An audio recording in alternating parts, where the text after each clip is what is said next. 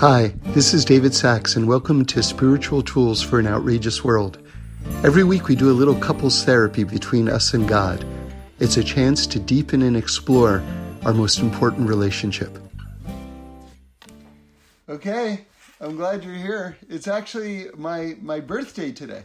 A lot of times people ask when you when you tell them that they say, "Well, is it your Hebrew birthday or your Jewish birthday or your secular birthday?" And it's a very sort of well-intentioned question. What what people are trying to figure out is, you know, obviously we have a, a lunar calendar, um, which which deserves an asterisk because even our lunar calendar is part solar, so you should know that. But um, but it's predominantly lunar, but it's it's hooked up to the to the sun as well. And then we have, of course, the solar calendar, which sometimes gets referred to as the secular birthday. So here's the misconception God also made the sun. so the idea of referring to your solar birthday as your secular birthday doesn't make a lot of sense. God made everything. God made the sun and God made the moon. By the way, this is my solar birthday. So this is all in defense of the, the holiness of the solar birthday as well. And they say you have an extra power for giving blessings on your birthday. So so with that in mind, I, I just I bless you all, and as Reb Shlomo would say, bless me back, right? that really every day, every day, every day, every day, every day, you should have your needs met, whatever you need. You should you should be provided it so that you can just maximize all of your strength to serve God. Right? And and to be the realest version of yourself that you can be. Um, I know Reb Shlomo, when when I was around him, I, I really always felt that the highest compliment I'd ever hear him give someone was that that, that person was for real. Right? If he said that you were for real, then then that was it. That was that was that was that was top notch. So, so Hashem should bless us that we should all be for real. So it says that Sarah laughed and then she denies that she laughed. And then God says, No, no, no, you laughed. So what's going on there? So you see, laughter in this context means disbelief. So Reb Leibele Eger asks a question which is that how could it be that our Holy Mother Sarah, that like the whole religion is built on her, how could it be that she didn't believe in God? Doesn't make any sense. By the way, you should know something really interesting. When God tells Avram that he's going to have a baby, he also laughs, but he's not reprimanded. And the, the little note there in the, in the stone chumash says, because his laughter was a rejoicing laughter, right? God is able to discern to a hair's breadth, like, where we're really at, right? So Abraham rejoiced, and that was an expression of his laughter. But laughter can also be an expression of disbelief. So Reb Leibele Eger says, How is it possible that Sarah, who was a total believer, didn't believe? Now listen to this explanation. It's a life changing explanation. You see, she thought that she's going to do something to mess up this blessing. Yes, God is blessing her, and whatever God says is a hundred thousand percent true, but she is going to prove herself unworthy through her actions and therefore is not going to be able to harness and access this blessing from God. So, in other words, Reb Leibele Eger explains Sarah's laughter that it's not that she didn't believe in God, it's that she didn't believe in herself. And God says to her, You did laugh, meaning to say, Sarah, I believe in you. So if I believe in you, you also have to believe in you because believing in yourself is part of believing in me since I believe in you. Yeah, thank you. That's- so Rav Frommer brings, he says, Shamati, I heard. So he doesn't give a source beyond that. But without getting too detailed, in terms of the the bris milah, there are actually three stages to it, and everybody knows that when you do a mitzvah, you create an angel. And so Rav Frommer says that the when he did these three separate acts, that he created three angels, and these were the three angels that came and visited him. I, I just want to run with that thought for a moment. So it says in the Talmud that where, whatever direction, positive or negative, that a person wants to go in, God assists them in going in that direction. So now listen to this.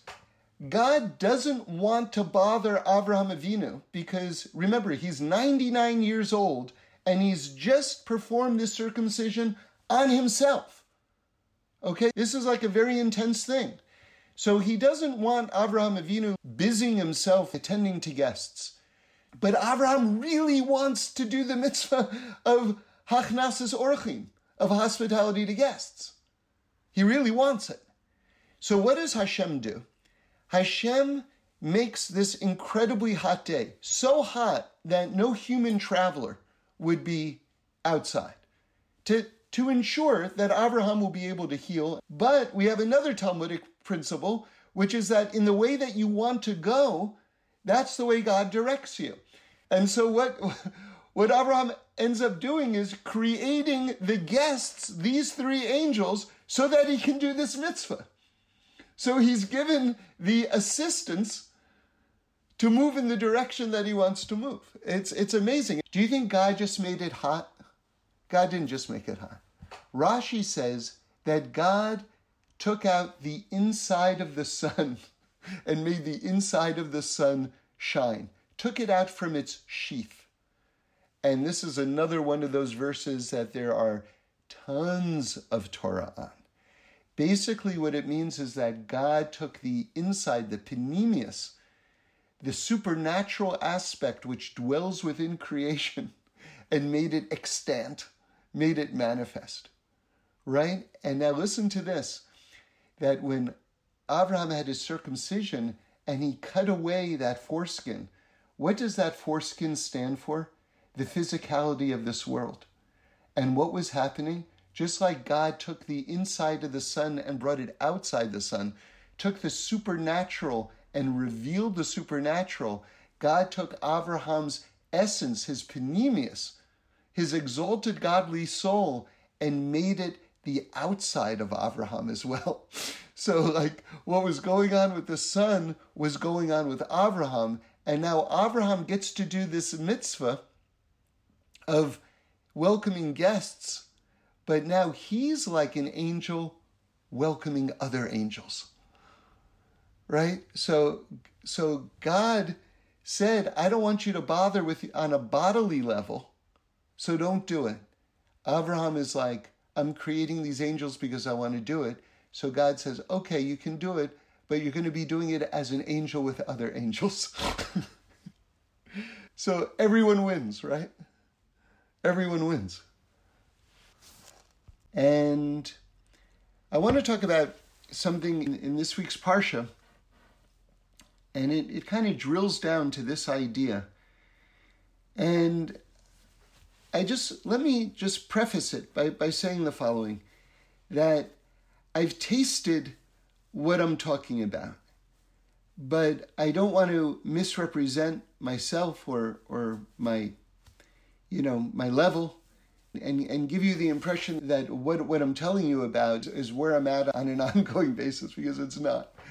I think that what I'm about to address is it's if if you if you know it, you know how deep it is. But um, but it's it's a it's a very special thing if you can get to that place at all, and then staying at that place. Wow! If you can stay at that place, I mean, you're beyond me. That's for sure.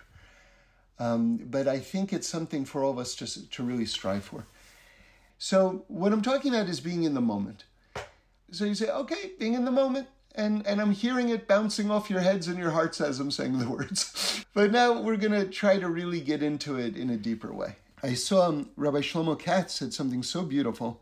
He captured so much in just a few sentences. He says that Parshas Lech Lecha begins with the first Jew being told to leave his past behind.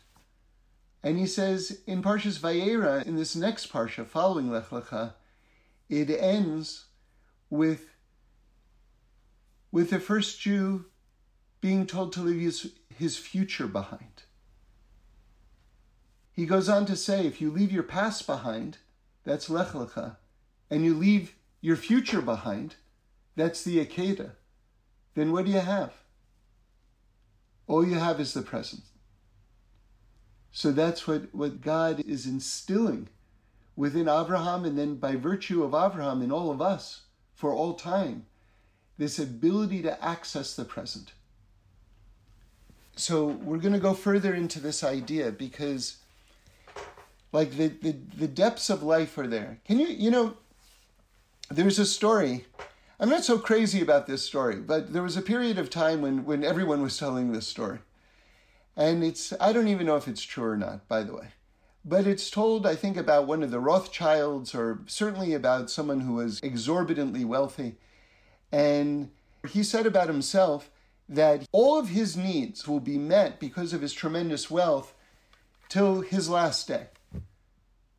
And I could see how someone would understand that. If, if you have billions of dollars, like you can't really imagine, unless you go to Las Vegas and wager everything that you have on one roll of the dice, which clearly he wasn't doing. I mean, there's no way to understand how you don't have your, this month's rent to pay, or you don't have enough to buy a sandwich or something like that, right? So, so you could you could easily fall into this way of thinking. And the way the story goes is that he accidentally locked himself from the inside into a, a vault that he had, and that he died of starvation, and that he wrote in his own blood. This is how the story goes on a piece of paper that that he was wrong that he was wrong so anyway I'm hearing that story ninth hand. So if, if any of the details of that are right, I'm already ahead of the game. but what's the point? The point is someone can absolutely have everything, and yet really life is going on moment by moment. This happens a lot in football, where there's an open receiver, and somehow even though he's free, he drops the ball. And why did he drop the ball? Because there's some wiring in the brain that gets crossed where someone will already start running with the ball before they've caught it. And announcers will say that all the time. He he started running with the ball before he caught it. In other words, you're already a step ahead, but you haven't fulfilled the basic premise yet. So the idea is yes, a person's bank account can be such where on paper they have everything they need, financially at least, till their last breath. But they're running with the football before they've caught it. You know why? Because before I get to the fact that I have lunch, I have to get to lunch. and you know something? Each moment can be wider than the Grand Canyon. So, how do I get over the moment in order to get to what I already have? Well, I guess I don't already have what I already have if I have to get through the moment. So, I heard from Reb Shlomo that tzaddikim, they can have a plate of food right in front of them. Can you imagine you're sitting at the dinner table? There is a plate, not just an empty plate, a plate full of food in front of you and they pray, Please, God, feed me. Because who's to say you're going to get the fork from the plate to your mouth? There was a big Rebbe, I forgot his name, but Reb Shlomo said that in August, in the summertime, he would travel with a fur coat. And they would say to him, Why, why are you carrying, what, what are you taking a fur coat for? And he'd say, Because it's hot right now, that means it's going to be hot in a moment. You see, now we're starting to get to these exalted depths of what Reb Shlomo would say all the time. What do we know? What do we know? What do we know? What do we know? And this idea of what do we know, what do we know, what do we know, what do we know, starts to free you from the shackles, the imprisonment of false knowledge. What's the false knowledge? Thinking you know what's going to happen a moment from now. You know, we were discussing some of these things on Shabbos, and I give a little talk before before we start davening. And I said, I'm sure everybody thinks that they know what's going to happen for the rest of the day. You know, we're going to start davening, we'll do the Torah reading, we'll have Kiddush. But a few weeks ago, we were davening outside, and an escaped convict with a gun ran onto the block. The police shut down the block. There was a helicopter circling so close over the backyard that we were in that we couldn't hear each other speak. The police came in and said everyone has to go indoors and we were under lockdown. The head of the house came up to me and said, Should I get my gun? And I said, Yes, you should get your gun. there were two Israeli soldiers there. He said, Listen, if, if he comes into the house, everyone lie on your stomach and put your hands behind your head and we'll take care of this situation. And I remember thinking, I've never been so alarmed and reassured within the same sentence. So if I had said to you with like great confidence, yeah, I'll tell you what's going to happen today. We're going to daven, we'll hear the Torah, we'll have Kiddush. Meanwhile, we're all in the house under police lockdown with like sniffing dogs going up and down the street held by policemen. Can you imagine? So, how do you get to that place where being liberated from this false knowledge that you know what's about to happen next? You know, it's the deepest hell to quote unquote know. Do you think that the tree of knowledge that we're still in the ultimate exile from eating from was called the tree of knowledge by coincidence? See, we're not against knowledge we, we're the knowledge people. We're the address for knowledge. We love knowledge. So, why is it that all of the world gets put into exile from eating from the tree of knowledge? You think that should be the ultimate redemption, right? But there was another tree there that we were supposed to eat from first. It was called the tree of life. That's what we want the tree of life, not the tree of knowledge. Once you have the foundation of life, then you can incorporate knowledge, and that knowledge has wings. And it doesn't give you false expectations that you know what's happening next. The tree of knowledge brought death into the world. And, you know, it's so true in terms of human relationships people think they know each other so well. I know what you're going to say next. Don't even finish your thought. I already know. I already know. I already know. I already know. That's the death of a relationship. Right? All right, so now I want to go deeper. So if you say to yourself, okay, so I know that I don't know. Have I arrived now? If I know that I don't know, have I arrived now? And the answer is no. The answer is no. And let me explain to you why. And it's one of my favorite favorite stories. So I heard it from Reb Shlomo. Kotsk, the Kotzker Hasidim, they were legendary even in their own time. Like they would make folk songs, A Fire Burns in Kotsk meaning people understood something phenomenal was going on there.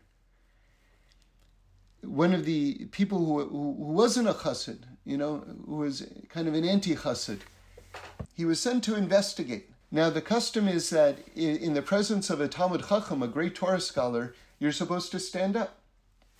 You're not standing up for the person himself. You're standing up for all the Torah that he's learned, and for that person who has learned it, but, but more for the Torah. It says, in fact, that people are foolish when they walk around with a Torah scroll. You kiss the Torah scroll, But when a Talmud Chacham walks around, no one kisses him. People should kiss the Talmud Chacham. That's what it says in the Gemara, by the way. So on some level, it's for the person, but really it's for the Torah that the person's learned. Anyway, so he comes to Kutsk, and no one stands for him because Kutsk wasn't into flattery at all. They were very brusque with each other because any flattery has a little taste of a lie in it. Right? I'm going to be nice to you for whatever you can do for me. So, for that reason, they they really refrained from, you know, greetings and and and all all the niceties that we sort of like expect from normal society. They sort of like abhorred them just to give you an idea, I'll tell you just a phenomenal story that I heard recently about the Kotzker Rebbe. One of his Hasidim, who was a businessman, came to the Kotzker Rebbe and said, You know, Rebbe, I've just made a fortune in business, right? And the, the Kotzker Rebbe grabbed him and he said, It's not my fault. It's not my fault. So I, someone asked me not too long ago, like a like a like a religious guy, not just a religious guy, a Hasidic guy. He said to me, "Tell me a story." So I told him that story. He said, "I don't know what that story means." I said, "Well, obviously, the Kotzker thought differently about money than the person who walked into the room." And then he got mad at me. He said, "I don't want a story that needs an explanation." so. I, so I told him another story and he was happy. the Kotzker was once at a, a wedding and they were davening mincha before the wedding. And he stomped his foot on the ground and he said, We're not going to daven here, we're going to daven in the other room. And he made such a point of it that everyone went and they, they said, Okay, you know, he feels so strongly. So they went into the other room and they davened. And someone came up to him and said, Why afterwards? He said, Why did you make such a production about moving rooms? He said, Because it says that there's no wedding without a fight. And I wanted to make sure that I fulfilled the obligation that we should have the fight. And that way everything can continue to go smoothly. So I told this story to him after the money story, and he said, Ah, that's a good story because he appreciated that couple's fight. so that I understand. so he was happy. Anyway, no one stood for this Talmud Chacham, this great Torah scholar. Well, I don't know how great a Torah scholar he was, but he was a Torah scholar. No one stood for him in Kutsk. He said that he noticed that they stood only for two people. One was the Rebbe, and one was someone so poor that he had two bags on his feet for shoes and a leaf on his head for yarmulke. And he was unlearned. And him they stood for. And this man was so kind of like confused by the kavod, the honor that they were showing him. He said, I, I understand that they, they stand for the Rebbe. I understand that. But that, that, that they stand for this person? Why? So they explained to him, You know why we stand for him? Now remember, Kutsk is all about the truth. They said, Do you know why we stand for him? Because he's nothing and he's not arrogant about it. In other words, he has achieved this state that in Torah we call bittul. It's like nullification. It means that basically you're just existing within the infinity of God. and you're just, you are not a contradiction. Your independence is not, okay, there's God, that's one power, and there's me, I'm also a power. Bittul is getting rid of this illusion that you're a power other than God. If you can achieve bittul, this idea of holy nothingness, right? holy nothingness and not low self esteem. This is the furthest thing away from low self esteem. This is not, oh, I, I don't get anything right. Uh, we're not talking about that. This is like a quantum level higher than that. This is the idea that I have no existence independent of God. He is nothing and he's not arrogant about it. So we're getting there. We're making progress. We haven't gotten to the point yet. What does it mean to really be in the moment? But we're on the subject still. So there's a joke, and I'm sure you've all heard it. Classic, classic Jewish joke, but it's on the subject. And it's approaching this idea that he's nothing and he's not arrogant about it. It's approaching it from a different angle. So there's a, you know, very wealthy temple, right? And you've got the, the president of the, the temple and the and the and the chazan, and it's and it's before Yom Kippur, and the president is saying, "I'm nothing, I'm nothing," and the chazan joins him and says, "I'm also nothing, I'm also nothing," and the janitor comes up to them and says, "I'm also nothing," and the president turns to the chazan and says, "Look who thinks he's nothing." a famous joke. It's a famous joke. But when you hear that and you see the Kutzker story through the lens of that joke, now we're making a little bit more progress. The idea that you can be nothing and not be arrogant about it. If I get to this place where I say, I know that I don't know, am I in the moment? And the answer is no. Because you've now turned it into a possession. I know that I don't know. I know that I don't know.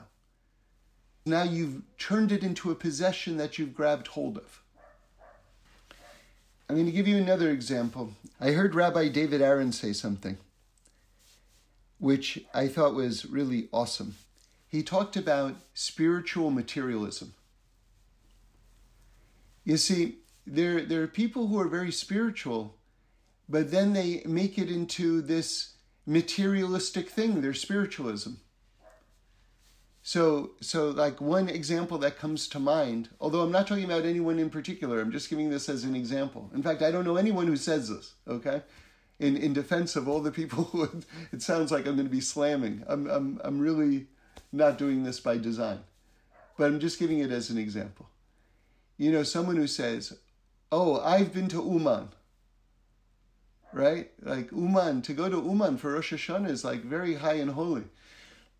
But and like I said, I don't know anyone who does this, but I'm giving it as an example where you can use an act of spirituality and turn it into this materialistic thing. I've been to Uman. Look at me. In other words, one uses their spiritual attainments as a way of glorifying their own ego. See, the crazy thing is, this is why life and the moment and Torah and God is like handling like a live electrical wire.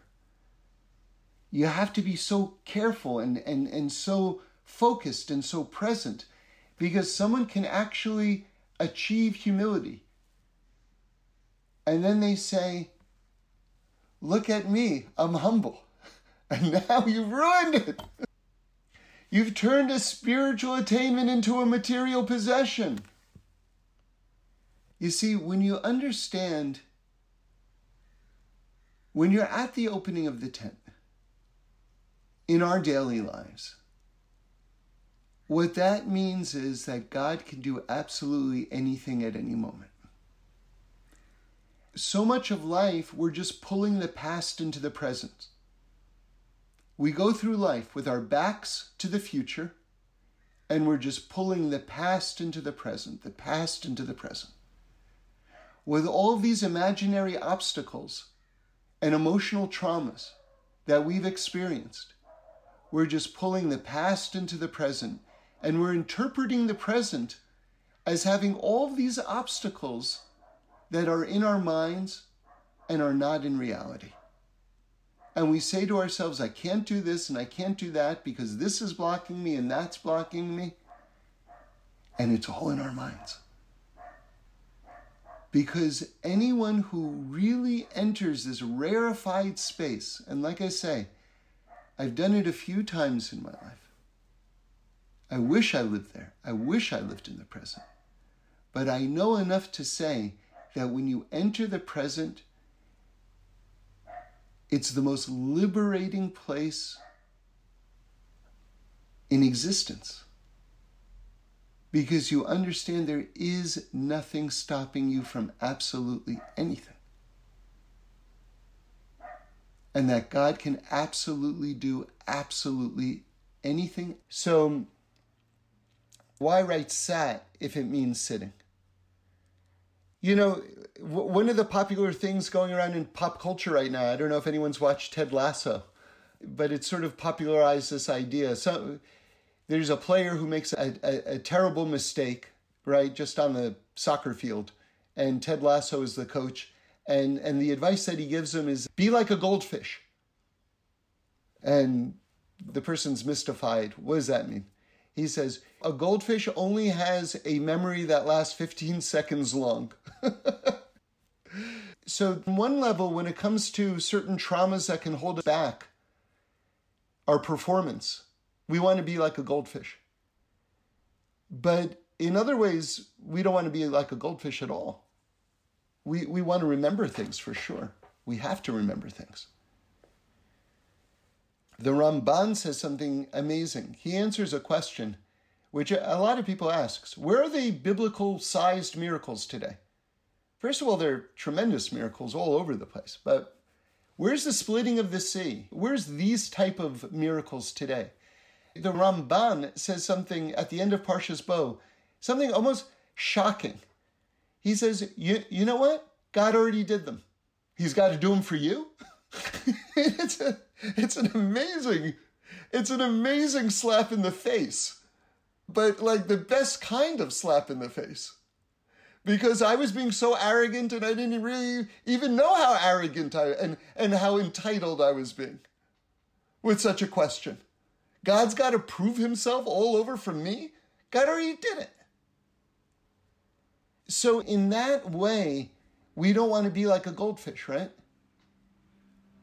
Because we have to remember, because we're still living in the world where God can do that in any moment. And we know that He can do it at any moment because He's already done it. And He doesn't have to do it again right this second to prove to me that He can do it at any moment. So I'm living in a world right now where God can do it at any moment. But the only way that I know that God can do it at any moment is because I remember that God has done it. In other words, sometimes living in the present requires me to live in the past. Because I understand that this is a tool that's relevant right now, but I only know if I remember. I hope that I'm communicating. So, so in other words, rem- it's got to be sitting and sat at the same time. Because in order for me to really be in the moment, I also have to remember all of the great things that God has done that He can do any second right now and are part of the set dressing of the moment. So it's got to be sitting and sat. And there's no contradiction. So, how do you enter the present? And the way Avraham did it is through his bris milah. Really interesting. Okay? So, I'm going to read you something from Gemara Nedarim. It's on page 32b one in the ArtScroll Talmud, if you want to look it up. And Rav Frommer draws a very, very interesting parallel to, to get to this page in the Gemara. What he says is that look at the way Abraham negotiates with God. in terms of saving Sodom and Gomorrah. What it boils down to is he says, if there are 10 people in the city, will you spare the city? Okay, so that's the end of this amazing, mind blowing negotiation that Abraham does with God, right? Like, you can't even imagine, like, like an, we don't have an example of this. M- Moshe does it a little bit, but not on this, on the level that Abraham does it, where Abraham actually argues God down or negotiates God down from 50 people in the city all the way down to 10 people, coming back to him again and again. It's really amazing, like how Avram could have the presence of mind to do such a thing. It's, by the way, it's the first place that you see actual prayer in the Torah. Can you imagine? That, that's, that's really exciting. And this is it's interesting. It's the fourth parsha of the entire Torah, like Yud Ke Vav Ke, right? This is the first time that we see active prayer in the entire Torah. So it comes down to 10 people in the city, like a minyan, right? And they don't have a minyan of righteous people, and so the city is going to get destroyed. So we see this idea of 10 being really, really important. I'm going to just read to you, okay? This is from Koheles, but it's Nedarim 32b. Rav Ami Bar Abba said, What is the meaning that which is written? And this is one of my favorite little sections in all of Koheles. There was a small city, and its inhabitants were few.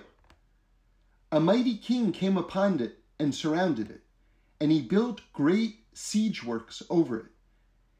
And there was found in the city a poor wise man, and he saved the city with his cleverness. Yet no one remembers that poor man. Right? I always wondered like what that what, what that meant. Like, you know, you're you're rooting for the city, they're gonna be able to survive the attack, and then they survive the attack, and this poor man, like, you know, who's kind of a nobody in the city, like saves the whole city, and then the end of the story is Yet no one remembered that poor man. Like I always scratch my head, like what, what, what's the meaning of that? Okay, so, so the the Gemara is now going to break down that mushal from King Solomon, and and tell us what it means. A small city. This is the body of a person, and its inhabitants were few. This refers to the limbs of a person that make up the population of a body. Now, I'm just going to leave the Gemara for a second and fill in a very fascinating detail that Rav Frommer adds. He says, if there are 10 people in the city, can the city be saved? And what you're going to find is that this city that we're talking about, that King Solomon is talking about, is the human body. This city is you, this city is me. And who are the 10 righteous people that need to be present in order for the city to be saved? You ready for this? These are your 10 crucial limbs. Now remember, this is being said right after Abraham gets his bris milah, okay? They're your two ears, that's two. Your two eyes, that's four. Your mouth, that's five. It's five above, that's the upper level. It's your two hands.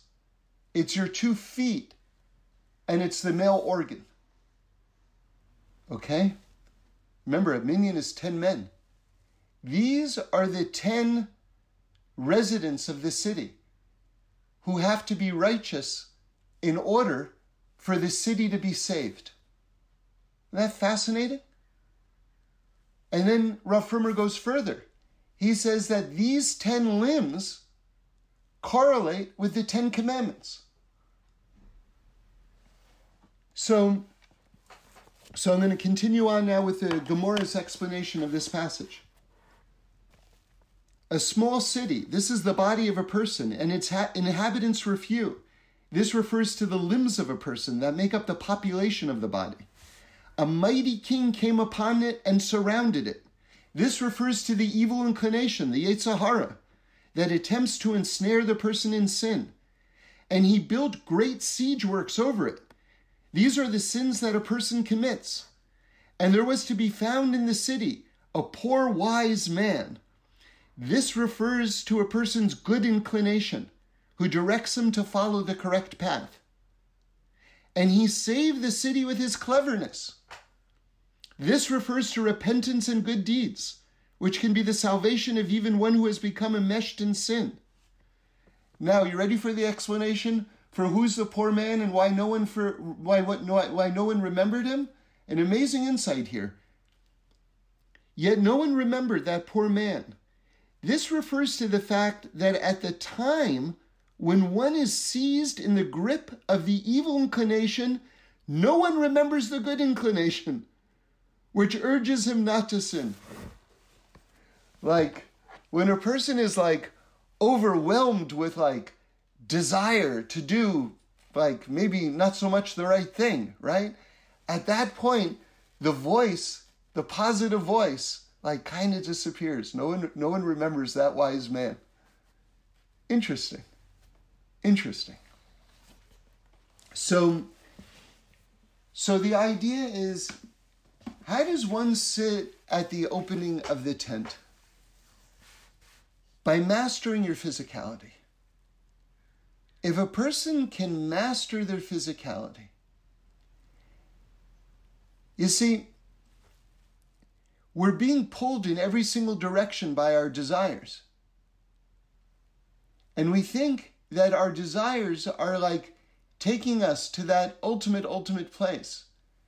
And often our desires really are very healthy and fantastic. You know, nothing, nothing against desire. Desire is really the, the, the engine that, that drives a person's life. So desire is great and it can be absolutely the thing that connects you to God the absolute most.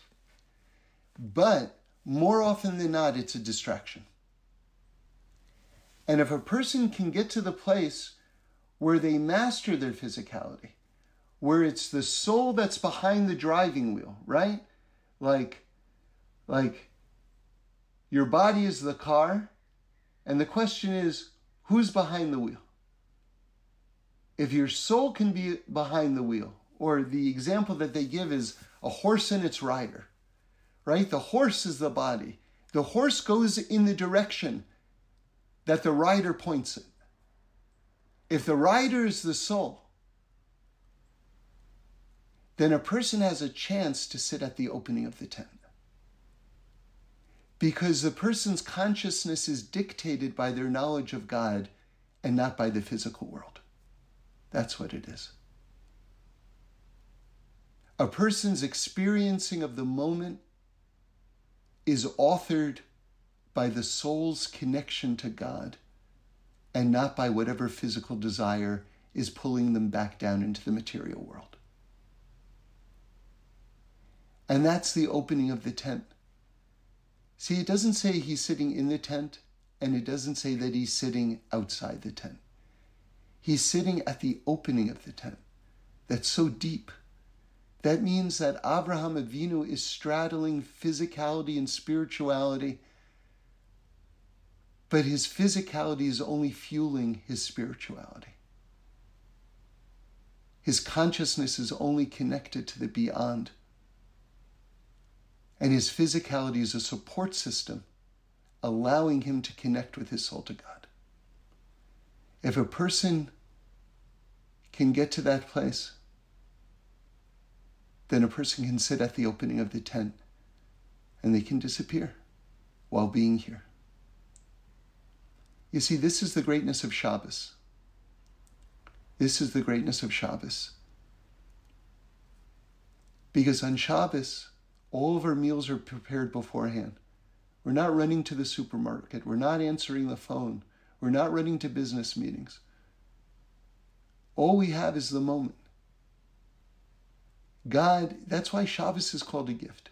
That's why Shabbos is so high and so holy. Because once a week, God allows us to institutionalize living in the moment. Do you know what the neshama yasera is? This extra divine, this this extra soul that we're given. So so many people misunderstand what it means. They think that what it means is, is that somehow you have one soul and now you have two souls. An extra soul. How else am I supposed to learn it? So now I have two souls. So I'm even holier. I used to only have one soul. Now I have two souls. That's not what it means. Rashi explains it so beautifully. You know what it means that you're given an extra soul? It means that God expands your soul so that you can incorporate physicality in a spiritual way. Because in a lot of ways, Shabbos is the most physical day of the of the whole week. You have three meals, and not just three meals, like three like good meals.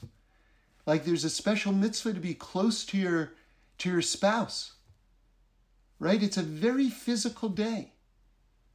But your soul receives this expansiveness so that you can experience all the physicality as spiritual delight.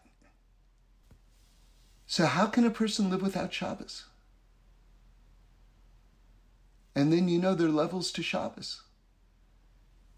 So I heard from Reb Shlomo in the name of Reb Aaron of Karlin. He says, I know where I can get soup for Shabbos, and I know where I can get challah for Shabbos, but where can I get Shabbos for Shabbos? right? This is a very special gift to have Shabbos on Shabbos.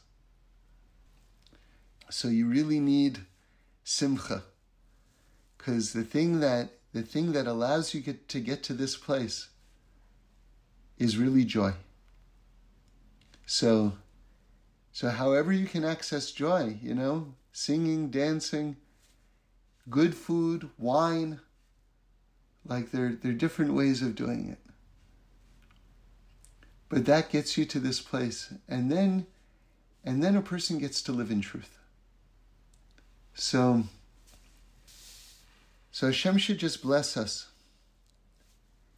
that we should be able to really increasingly live in the moment, not the past, not the future, and not to know that I don't know, where I've already taken possession of it and now I've turned it into something material, but really that we can be that Kutzker Chassid with two bags on his feet for shoes and a leaf on his head for a yarmulke, to really experience bittul and to not be arrogant about it.